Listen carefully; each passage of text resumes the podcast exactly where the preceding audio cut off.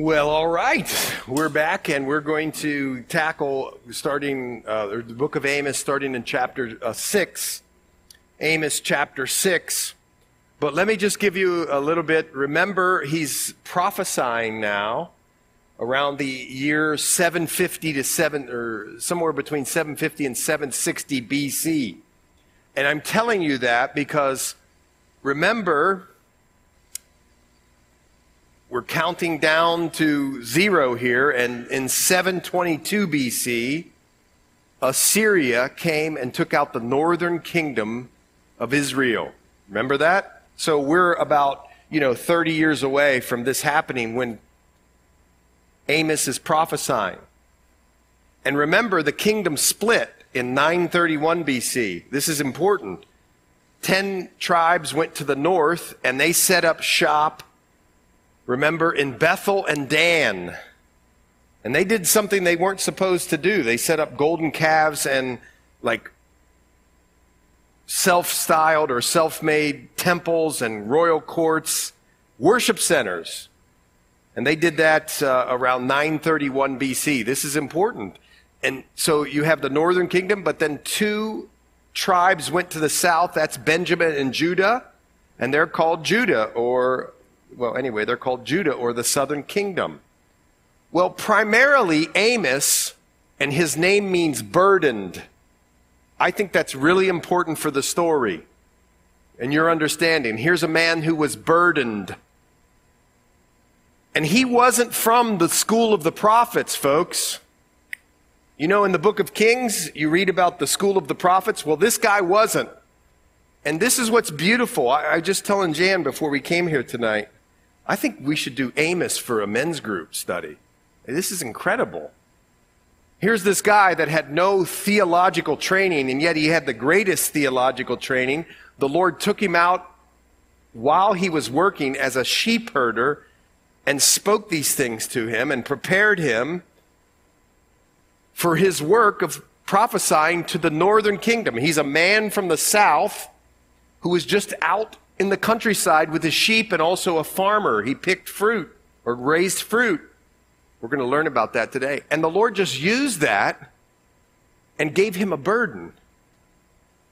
And he went up to the royal palace in Bethel, house of God, in the north. It's in the southernmost part of the northern kingdom. And he spoke into the royal court, Jeroboam II, and said, Hey, man, there's judgment coming. And we've been reading about that and thinking about that over the last several weeks or the last couple weeks. Remember, this book started with a pronouncement of judgment on eight nations, six Gentile nations. That's through chapters one and the beginning of chapter two. Then he speaks of Judah, the southern ki- uh, kingdom, having judgment, and also Israel having judgment. And Last time we saw the corruption from chapter 3 to chapter 5. We're going to look at the rest of the corruption now, and then we're going to go on into chapter 7 and 8 and 9, and that's where there's five visions of judgment. And it's really interesting. The Lord uses things that were natural or around Amos when he was working and gave him judgment about these things. And see, I think that speaks of what the Lord is like. He just takes who you are, how he's made you, fashioned you, and supernaturally natural, supernaturally naturally, he works out things in your life so that you'll be a person who shares his love and light. You don't have to be like me, or I don't have to be like you. You can be you, and the Lord uses you. But I think there's one thing you have to be burdened. And the reason I say that is this whole chapter or this whole book is about complacency or luxury or pleasure or hobbies or indulgences. And none of the things in and of themselves are bad. In fact, they're doing churchy things. You'll read about it tonight. and yet, I think the Bible is saying to us, and to them first, but now to us, wake up. Just because you go to the church or give money or sing doesn't mean your heart's in it. And he says here in the, the burdened man, or excuse me, the Bible says, listen to these things from Psalm 119. Listen to this. Indignation has taken hold of me because of the wicked who forsake your law. That's in Psalm 119, verse 53. But how about this one? You know this one, I bet. Psalm 119, 136. Rivers of water run down from my eyes. That's a fancy way of saying I was crying because men do not keep your law. The psalmist here has this burden for people, has this burden for people. And that's what we're to be, in a sense. Watchmen, people who would stand in the gap for other people, you know? And here, watch this. Remember last time, I just want you to see this in verse 18 of chapter 5. The Lord said, Woe. And when he says woe, better take, a, take note, right? And he says one thing that was happening that was pervasive here after the kingdom has split, and now there's a time of peace and prosperity under Jeroboam second in this era, there's peace and prosperity. He says, Woe to you who desire the day of the Lord. Apparently, the people in Israel were saying, Well, man, we can't wait till the Lord comes back in judgment. Because I know he's going to sock it to the Gentiles, but we're in the clear because we're of the people of God and we got the proper pedigree and we've been raised and we got temple and we got the whole thing, but we're, we're fine. But the Lord says here in Amos, I want you to go tell them, woe to you who desire the day of the Lord. Now think about that, especially the people up in the north, the northern kingdom. They'd set up worship centers that they weren't supposed to set up, folks. They were supposed to be coming back to Jerusalem for their temple things. But they weren't doing it. They were staying because of convenience and some other things. They were staying up in the north. And they were doing worshipy type things, but not as God had prescribed it. Interesting, huh?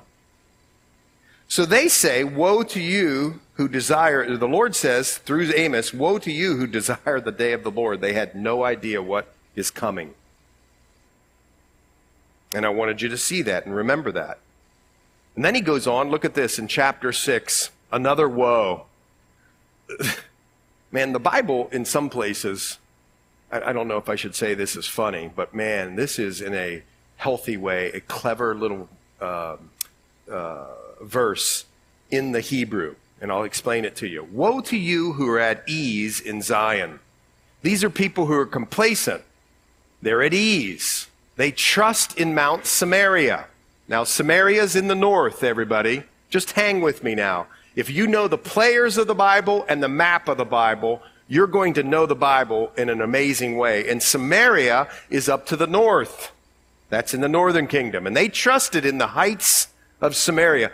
Notable persons in the nation uh, to whom the house of Israel comes.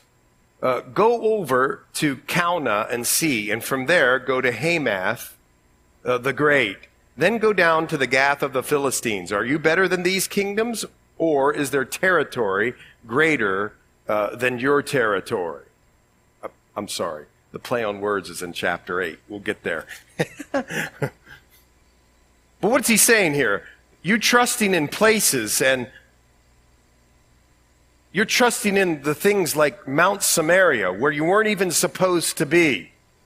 Remember the temple is in Jerusalem and Mount Zion is Jerusalem. So he's saying here, woe to you in the south now. Everybody track with me. You two kingdoms, because you're complacent. Now listen, we can be complacent. We come on Wednesday nights. We serve. We give money. We help old ladies across the street.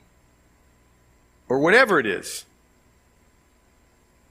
And the Lord just wants our heart.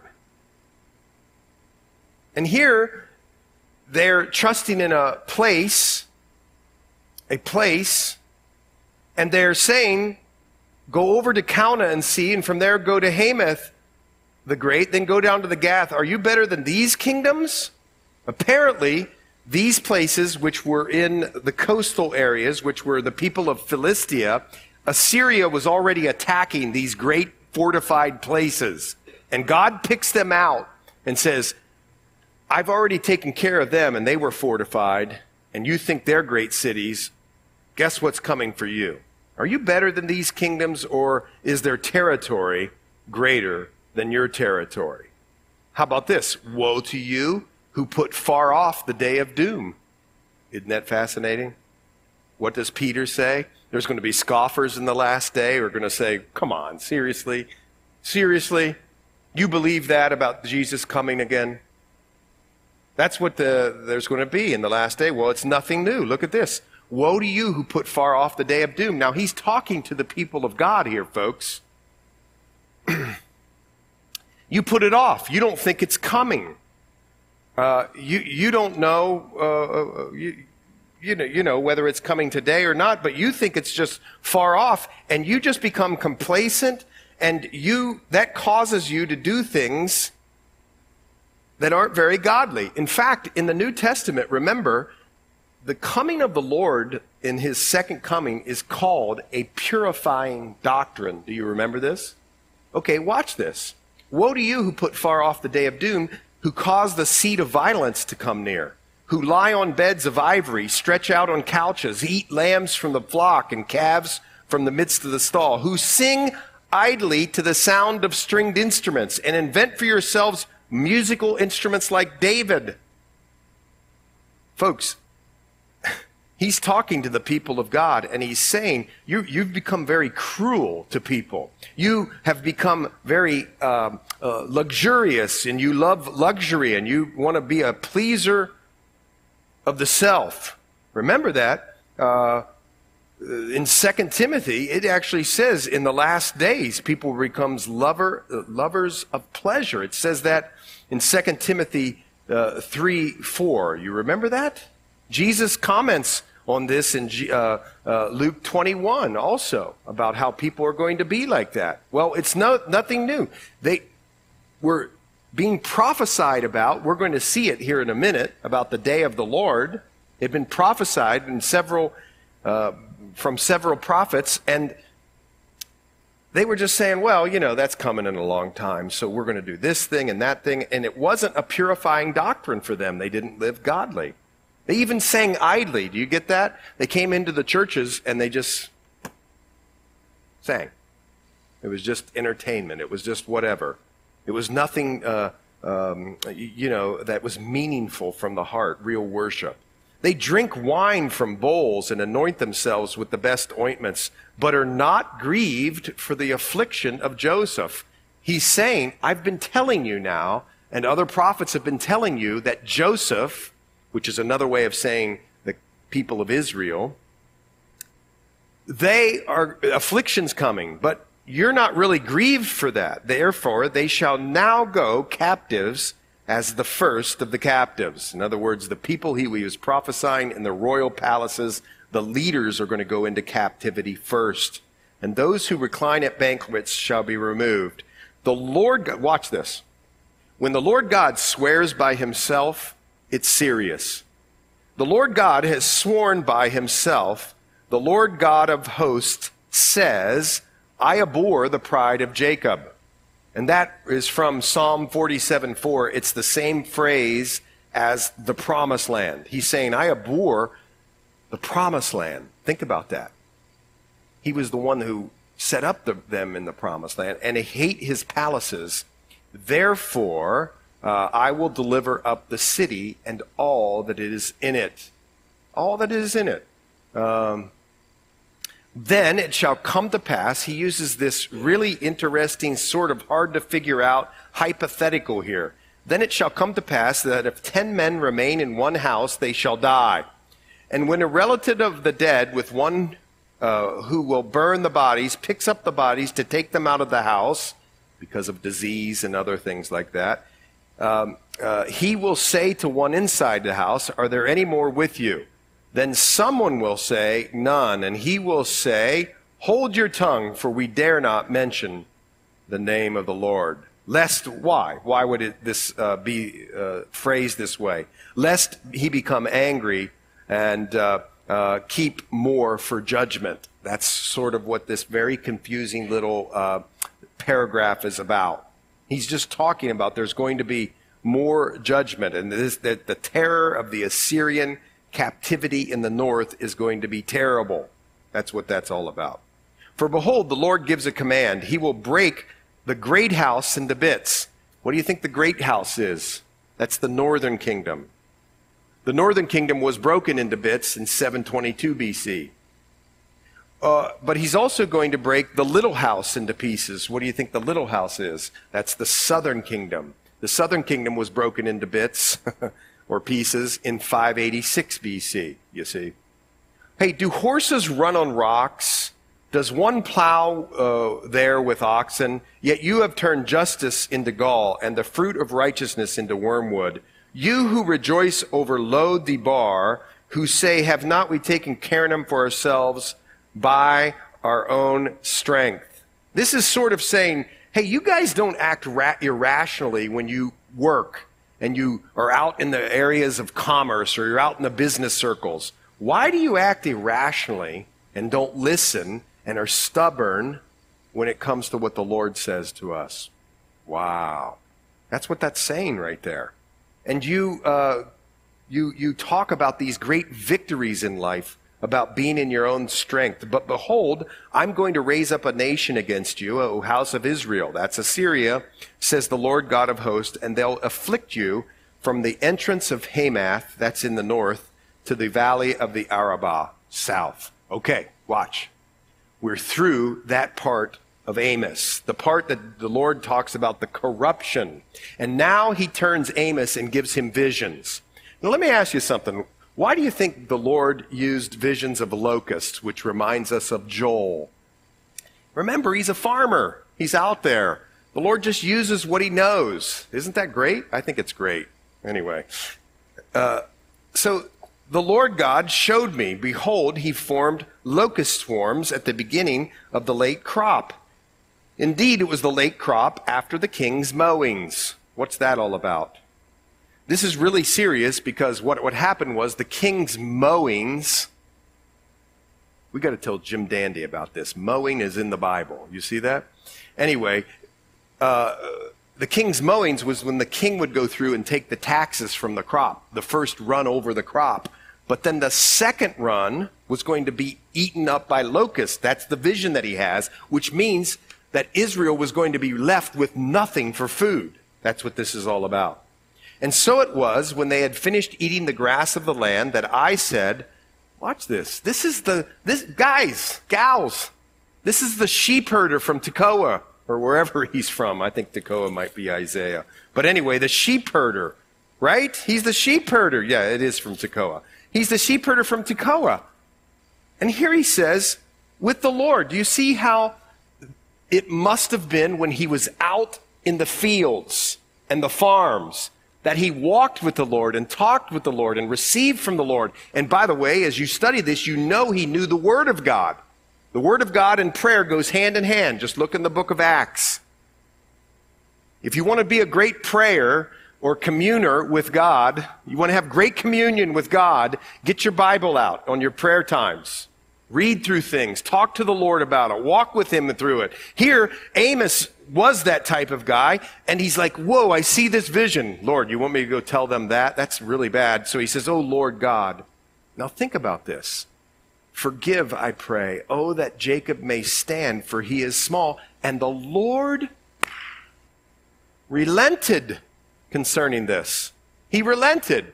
You know, you guys and gals, as you read through the one year Bible, you see this in several places in the Bible. Abraham prayed like this with the Lord in Genesis 18. You know Moses did it, Exodus 32, Numbers 14. You know Samuel did it in 1 Samuel 12, Elijah 1 Kings 18, and Paul in Romans 9 and 10, right at the beginning of the chapters.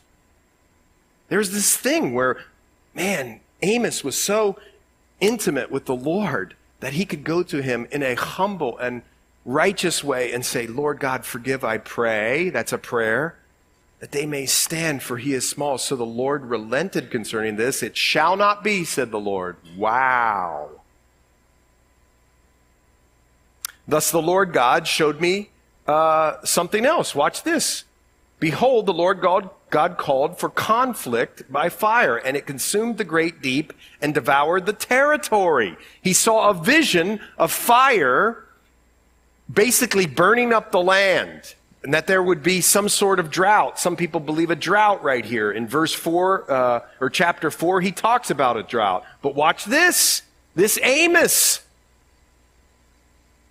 who'd been with the Lord out in those fields at night and during the day, the hot, the heat, the cool, the, the being scared, the being frightened, whether he could measure up, whether he could bring in the crops or not. Watch this. O Lord God, cease, I pray. Oh, that Jacob may stand, for he is small. So the Lord relented concerning this. This also shall not be, said the Lord God. Wow.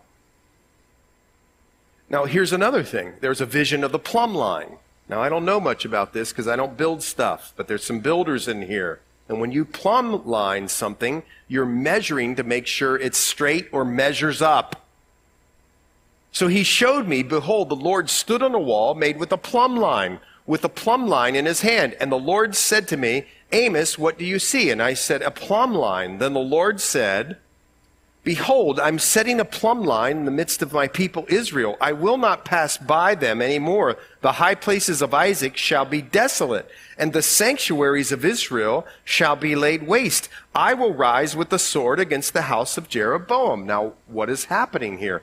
By the way, you know how in some of the other intercessors, like Moses, they would plead back the promises of God? Remember that? You know that, right? When you're doing prayer? Well, here he doesn't plead back the, the covenants that the Lord made with the people. You know why? Because they'd broken the covenants. They didn't follow his word, so it was not possible for him to say, Oh Lord, please because of your covenant. Well, they broke the covenant. So it appears like as he stretches out the plumb line or shows him a plumb line, what he's saying is we're measuring Israel, and Israel doesn't measure up. So I'm not going to relent this time. So then in this verse, and we've already covered this in the first chapter, there's this little biographical interlude about Amos. So this guy named Amos, Amaziah, the priest of Bethel. Remember, Bethel's in the north, but it's the southernmost city of the two worship centers. There's one at Bethel and there's one at Dan. How about that? We have a Dan here. Okay. And at both those places, they set up those golden calves in the worship centers. And here, Amaziah, the priest of Bethel, sent to Jeroboam, king of Israel, saying, Hey, Amos has conspired against you in the midst of the house of Israel. The land is not able to bear all his words, for thus Amos has said. Now, I want you to notice something. This is the religious guy, folks, of the religious center. It's the religious guy of the religious center. And he, watch this, he doesn't believe the word of the Lord. He wants to get the guy out of there, as a matter of fact. Even within religion, you see. There can be false teachers and false prophets and lots of those things who don't follow the word of the Lord. And in this case, this Amaziah says, For thus Amos has said, Jeroboam shall die by the sword. Now that's a great misrepresentation. He never said, uh, uh, Jeroboam shall die by the sword. And in fact, Jeroboam didn't die by the sword. He died a natural death uh, but his kids had a different fate. Anyway, Israel shall surely be led away captive from their own land. Then Amaziah said to Amos, now watch this. Oh, this makes me sick. If you ever come out of a church or a place or a religious system that was like, um, uh, what's the word, condescending and just ooh, icky and legalistic and all that sort of thing, is icky a word? Then Amaziah, Amaziah said to Amos, Go, you seer. He's like making fun of him there. Uh, you're like a seer. You think you know what you're talking about. Flee to the land of Judah. In fact, go back from where you came from. There eat bread and there prophesy. but never again prophesy at Bethel, for it is the king's sanctuary and it's the royal residence. You know what he's saying right there? You're not one of us. You don't fit here. You don't belong here. You don't have the right robes on. Remember, this is a farmer and a sheep herder. I bet he didn't dress like they dressed. Man, if you want to come and you want to dress up and have a suit on, praise the Lord. Come. Have a suit on. Praise the Lord. Do that. If that helps you worship, by all means, do it. But if you want to come in jeans and a t shirt and tennis shoes, and your heart is to serve the Lord and to worship the Lord, do that too.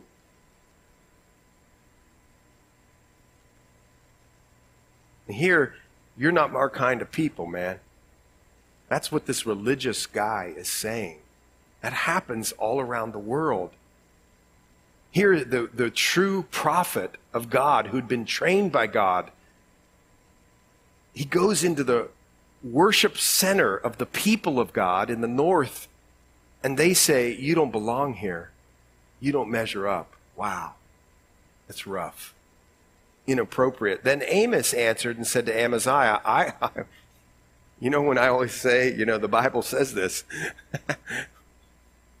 if somebody comes against you, you, I think the Bible says, well, agree with your adversary quickly. Tim, you're da da da da da da. And, you know, the answer is, you don't know the half of it, man. I agree. That's what Amos does here. He says, Man, I was no prophet, nor was I a son of a prophet. I didn't come up in a religious family. I, I don't really, wasn't trained as a prophet formally as you would want me to be trained, Amaziah. Uh, but I was a sheep breeder. I just worked. And a tender of sycamore fruit, and the Lord took me. That's the beautiful part. As I followed the flock, the Lord just took me as I was working, just right where I was working. And the Lord said to me, Go prophesy to my people Israel. Now, therefore, hear the word of the Lord. You say, Don't prophesy against Israel, and don't spout against the house of Isaac. In other words, I have to say what the Lord has asked me to say. I can't not say it. The burden, you see the burden. This man had a burden. Therefore, thus says the Lord, watch this. Your wife, Amaziah, shall be a harlot in the city. Your sons and daughters shall fall by the sword. Your land shall be divided by survey line. You shall die in a defiled land, and Israel shall be led away captive from his own land. We don't have history of that happening, but no doubt it did. Here's where the little play on words, I got excited, so sorry about that. Thus the Lord God showed me, behold, a basket of summer fruit. That's a word in the Greek there, or excuse me, the Hebrew there, summer fruit. It's, it starts with a Q, A, Y, I, S. Caius or Caius, I don't know how I actually say it, but he says, Thus the Lord God showed me, behold, a basket of summer fruit. And he said, Amos, what do you see? So I said, a basket, a basket of summer fruit. And the Lord said to me, watch this. The word or the phrase the end is a word that starts with a Q, an I, and an S. It's like a play on words. He, he's like, God showed me a basket of fr- summer fruit, and the Lord said to me, It's the end. And it, they sound almost identical. And a lot of people who study this sort of thing uh, see how uh, the Lord, under the inspiration of the Holy Spirit, put this together. And especially if you're reading it in the Hebrew, it has a lot of meaning, this sort of, anyway, this literary technique. And that also, by the way, just says to me, so beautiful how the Lord took the scriptures and the men who wrote the scriptures and the people who were involved in putting together the, the scriptures. And it, remember, the inspiration of the Bible wasn't an event, it's a process. And that's beautiful. He took this man who was a sheep herder and he did these things, and he even had and built in to this some sort of literary technique. I mean, it's all inspired, folks. Well, anyway, a basket of summer fruit. Well, what's summer fruit? Well, hey, folks, guess what we had at our house last night? So awesome. You get it warm, man. Put some butter on the side. Oh my, my. Banana bread. You know why we had banana bread? No, because all of our bananas were rotten. like summer fruit. And that's the point. When uh, we had some bananas that were really green and then some bananas that were really brown. And summer fruit is right there closer towards the brown ones. And what the Lord is saying here is uh, the end has come upon my people of Israel. They're like summer fruit. The time has run out for their usefulness. You see that? That's what this is all about. I won't pass by them anymore, and the songs of the temple shall be uh, wailing in that day, uh, says the Lord God. Many dead bodies everywhere, they shall be thrown out in silence. Hear this, you who swallow up the needy and make the poor of the land fail. This, the Lord's saying, judgment's coming and it's going to be awful and deadly. But look what they were doing. They were cruel they swallowed up the needy. They made the poor of the land fail. There was this socioeconomic difference, and people weren't helping those who were less fortunate than them. Boy, is that a big word uh, for us. Saying, When will the noon moon be passed? that we may sell grain, grain and the Sabbath that we may trade wheat. In other words, let's get church over so we can get back to our business activity. That's what that's saying right there. Let's just go through the motions. We'll get done. We'll watch the Steelers. We'll get ready for Monday where we can put the tie up and make some money, man.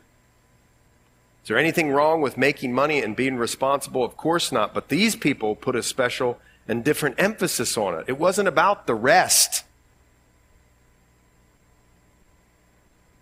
that God rec- or, uh, asked that we take. Well, anyway, making the ephah small, or asked them to take Uh, that we may make the ephah small and the shekel large, falsifying the scales by deceit. There was chronic corruption here, folks. By the way, in Leviticus, you know this because you study Leviticus so much, verses or chapter 19 and Deuteronomy 25, the Lord put into the law dishonest gain by messing around with the scales. So that's in there, and they were breaking it. That we may buy the poor for silver and the needy for a pair of sandals, even sell the bad wheat. Everything's got to go Monday through Saturday or whatever for them. You, you get what I'm saying. Commerce time. Everything's got to be sold. Sell, sell, sell. The Lord has sworn by the pride of Jacob, surely I will never forget any of their works. Oh my. Okay, now is where we're treading on holy ground. Well, it's all holy ground because the whole thing is inspired. But I want you to see something. When you read this, the Lord says, I will never forget any of their works. These are the people of God, right? Let's turn with me to Hebrews 10. Go there. Go to Hebrews 10. I want you to just see it with your own eyes. Go to verse 15, or 16. This is, this is um, uh, in a section in my Bible that's summarized thusly Christ's death perfects the sanctified, the set apart ones. Look at this in verse 16. This is the covenant that I will make with them after those days, says the Lord. I will put my laws into their hearts. Oh, praise the Lord, He puts them into our hearts. He doesn't just put them on a stony tablet, cold, dead tablet. He puts it right here and gives us the resource from in here to live it out. Where before we had to look at it and read it and try to live up to it. Now we have the resource and ability inside, the Holy Spirit. Well, anyway, he says, I will write them. Then he adds, watch this, their sins and their lawless deeds I will remember no more. Now, where there is remission of sins, watch this, there is no longer an offering for sin. You see, because of the blood of Jesus Christ, God's wrath has been satisfied to the place where he could say, I won't count their sin against them anymore. Oh my goodness. Isn't that just lovely and beautiful? We were singing these songs up there. Uh, give it to me again. Guilt and shame. What was the song we were singing? Come on, worship leader. Um, you, know, you know, you can put a, what I am set free. You're, yeah, thank you. Uh, I am set free. Remember the, I don't know about you. Don't you think prior to Jesus Christ, I mean, I think of my life, there's a lot of guilt that I had to deal with and a lot of shame. And the Lord has done that and done an amazing work. And now I've put that in the past because of the blood of Christ. I have a healthy knowledge of what happened, but I don't live in guilt and shame because I'm free now, because I can agree with my adversary quickly. You want to come and accuse me about what I used to do and, and uh, do it.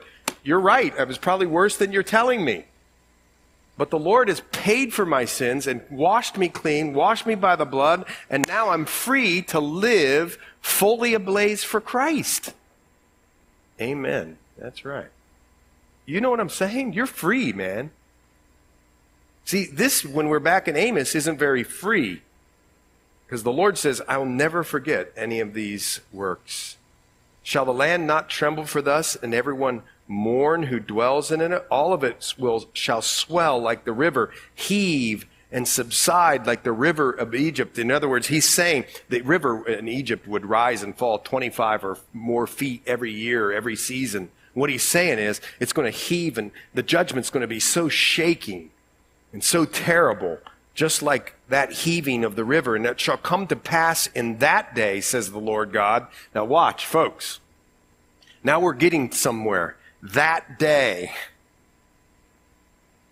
now we're starting to see, of course, he's talking about that day when the Assyrians are going to come for the north and that day when the Babylonians are going to come for the south. But he's even looking, many people believe, beyond that to the day of the Lord. Why? Because I will make the sun go down at noon when there's darkness. And so people are starting to see not only the near fulfillment of this uh, of what happened here, but a far fulfillment of the day of the Lord. What's the day of the Lord? The day of the Lord is when the Lord takes and pours out his wrath on a Christ rejecting world during the seven years of tribulation and deals with the nation of Israel in the time of Jacob's trouble. At the end of that, he's going to come back with his saints you and I, and to rule and reign. But what is he going to do? He's going to come back in judgment and he's going to put everything right, Armageddon, and he's going to set up a millennial reign of peace and bounty and beauty. Well, that's wonderful, but he's starting to make reference to that. And look, and I will darken the earth in broad daylight. I will turn your feasts into mourning and all your songs into lamentations. I will bring sackcloth on every waist and baldness on every head. I will make it like mourning for an only son, and its end like a bitter day. Behold, the days are coming, says the Lord God, that I'm going to send a famine on the land. Watch this. Not a famine of bread, not a thirst for water, but of hearing the words of the Lord. Ooh, shoot. They shall wander from sea to sea, and from north to east they shall run to and fro, seeking the word of the Lord, but shall not find it. In that day, the fair virgins and strong young men shall faint from thirst. Those who swear by the sin of Samaria, who say, As your God lives, O Dan, that's the worship center in the north, and as the way of Beersheba, that's way south, they shall fall and never rise again. In other words, the judgment that's coming on Israel and Babylon is going to be awful. And in fact, there's going to be a famine, but something way worse than a famine that let, doesn't let you eat bread. There's going to be a famine, a, uh, a time where, man, it's going to be hard to even hear the words of the Lord, which are like bread to his people, life sustaining. You know, one thing is this reminds us that the worst kind of famine isn't whether your 401k dipped this month, which it did if you have a 401k or whether you lost in the stock or whatever. The worst kind of famine is not eating up the words of the Lord. And so, look, one of the ways in which you can preclude yourself from doing that is make an appointment with the Lord every morning, every evening, and be filled up with His words. Well, watch this, chapter 9. I saw the Lord standing by uh, the altar. And he said, Now, some people believe this is a vision of the temple being destroyed. The temple was destroyed in 586 BC. I'm not so sure about that, though, because he's really mostly talking to the northern kingdoms, and the temple was in the south. So he's probably speaking about the worship centers in Bethel and Dan. I saw the Lord standing by the altar. Here's another vision.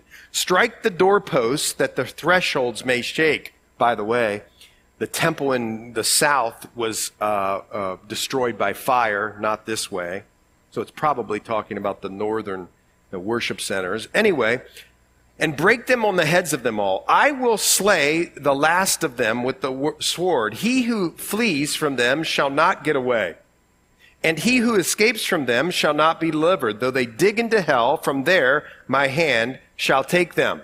Though they climb up to heaven, from there I will bring them down. All these idolatrous worshippers can't get away.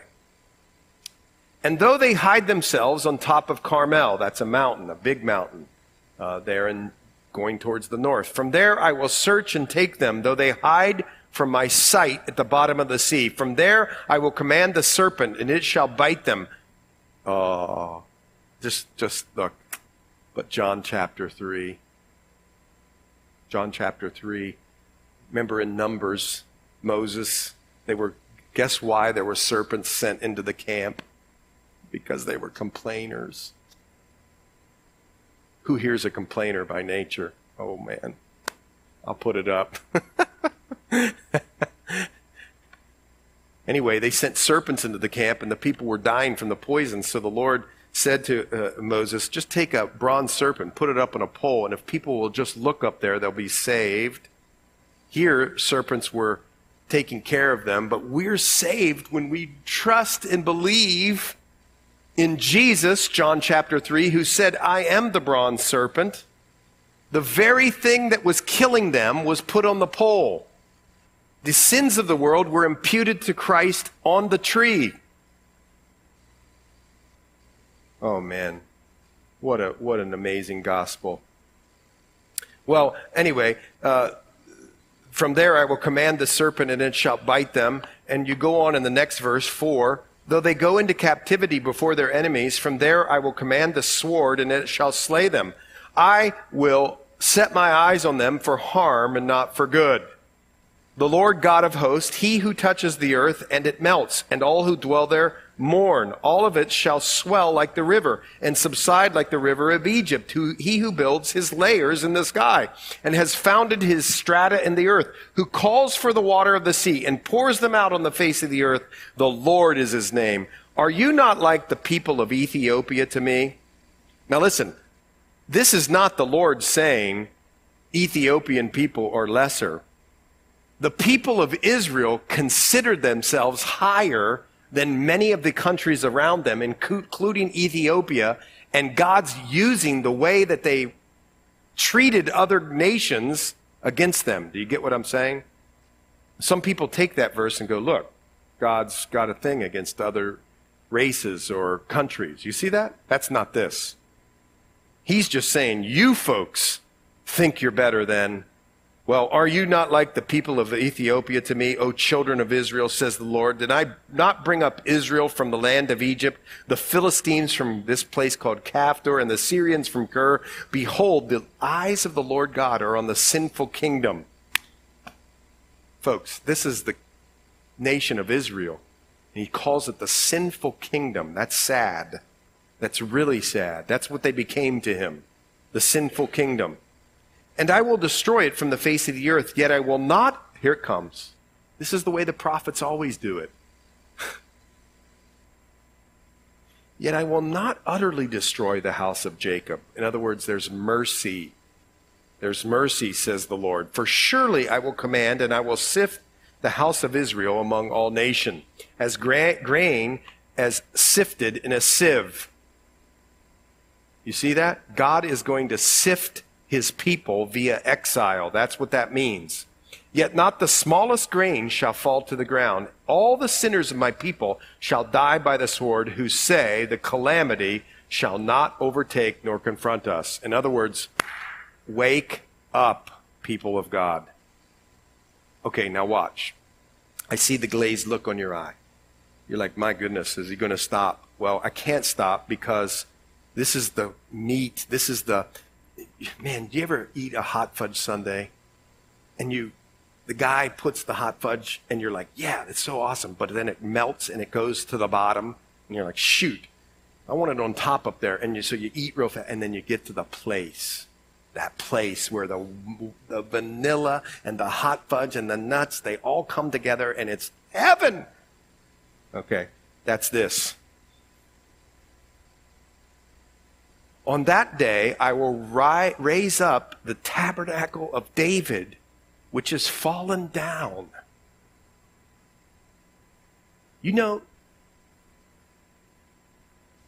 Israel doesn't have a king and hasn't had a king, you know, since Jesus was here. You understand that? And yet the Bible tells us in the book of Samuel, chapter 7, that there's a covenant with the house of David, that a king from the line of David is going to sit on the throne of Israel forever. So here he says, On that day I will raise up the tabernacle of David, which is fallen down. And the tabernacle of David did fall down. And repair its damages. I will raise up its ruins and rebuild it as in the days of old. Rebuild what? This line of David, this house of David. And this could be a reference to the temple that currently is knocked down. Do you know this, folks? If you believe in pre tribulation rapture, premillennialist interpretation, a, futurist view of the book of Revelation, you know what you're going to come up with? When you look inside the seven year period of tribulation, ha! The book of Revelation tells us by implication that a tabernacle during that period is going to be measured. Well, guys, when you go to Israel right now, there's no tabernacle or there's no temple, excuse me. I've been saying tabernacle, but I mean temple.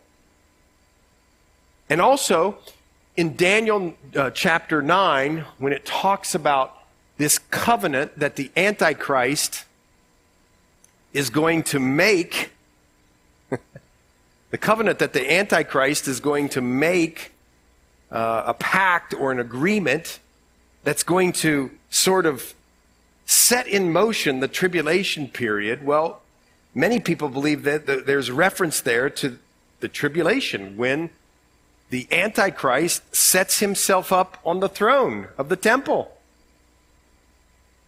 And why am I telling you that? Well, because there's coming a time when Israel is going to have its king from the line of David. And there's going to be a temple. It's going to be repaired and raised up and rebuilt. It says that they may possess, look at this, verse 12, the remnant of Edom and all the Gentiles who are called by my name. Isn't that beautiful? In other words, the people of God are going to include all the Gentiles who have been grafted in because of the blood of Jesus, says the Lord who does this thing. Behold, verse 13, the days are coming, says the Lord, when the plowman shall overtake the reaper. Do you understand what that's saying? You know during one season you send out the guy who plows, but then a couple months later, or even several months later, you send out the person who reaps the harvest? Well, what this is saying is you are going to plow so fast, you're going to have the reaper running into the plowman that it's going to be so bountiful.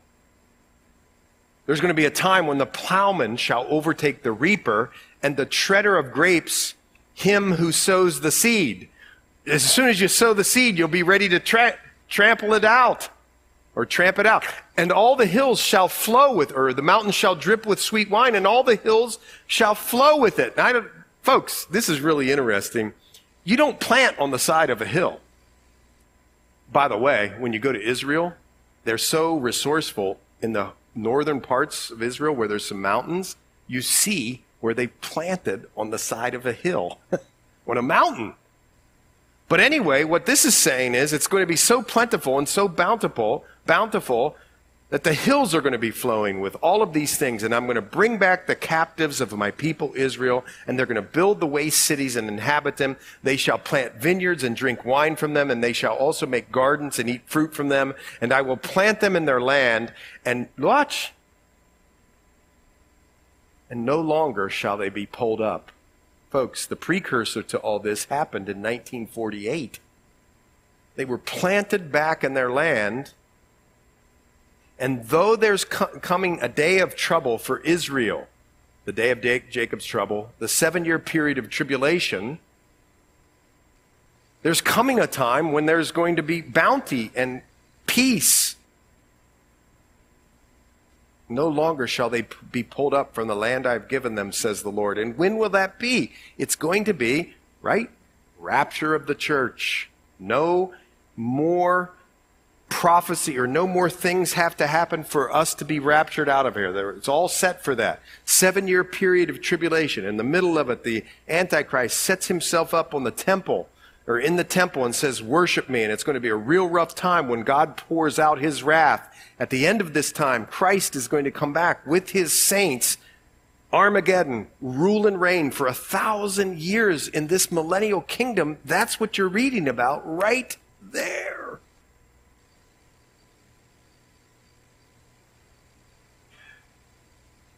You know what happens every time we go through this as we close up? The things of the world that I worry about just sort of go away. we are as part, look at this. There, folks, there's just a little bit of people here in the sanctuary, and I don't care if there's one person, it doesn't bother me. I'm not commenting on that. There's just a few people here in the sanctuary Because people aren't interested so much. And we need to wake up and devour the word of the Lord so that when we go back out, we'll share with a dark and hurting world. And I want you to see just this little remnant right here. Watch this. You're part of a plan that's going to go on into eternity with the Lord Jesus Christ. Shoot. That is amazing. Your life is meant for so much more than just the white picket fence and all the things that come with that. Nothing wrong with it. While we're here, even as we're talking about it, while we're here, don't you want to do this? Don't you want to just lay your life out? And when it's over, you know, physically, unless the Lord comes for you first. When it's over physically, you could just say, Whew, I spent it all for you, Lord. And the only reason we would do that is by His grace and mercy. I got to tell you something. I got to just tell you, I'm just going to be honest with you. I get in trouble talking about this sometimes. You know what people say to me? They say, My gosh, it seems like you're making us feel uh, like we got to do stuff. Like you're, you're, this is just too much to live up to. I've had several people tell me that. Well, in my opinion, then you don't understand the gospel. Because there's nothing you have to do. But when you come to be with the Lord, everything we get to do. All for His glory. Let's pray. Well, Lord, I just thank you, and I, I thank you that you put this in 750 BC, Lord. You were telling Amos, just this sheep herder, to go up and speak to the royals, the king, and the priests, and to warn them of coming judgment. And Lord, in some ways, we're called to do that. Lord, I pray that you'd give us all a burden for people who are dying and don't know the gospel. I pray that we would cry over the sins of our fellow men and women, not in a legalistic way pointing out sins, but praying that many would come to know you and be saved by you because they're counting and trusting in your sacrifice. Lord, help us to have many divine appointments this week as we go and do things and meet people. And Lord, just help us to rest and remember that our sins you remember no more. In Jesus' name, amen.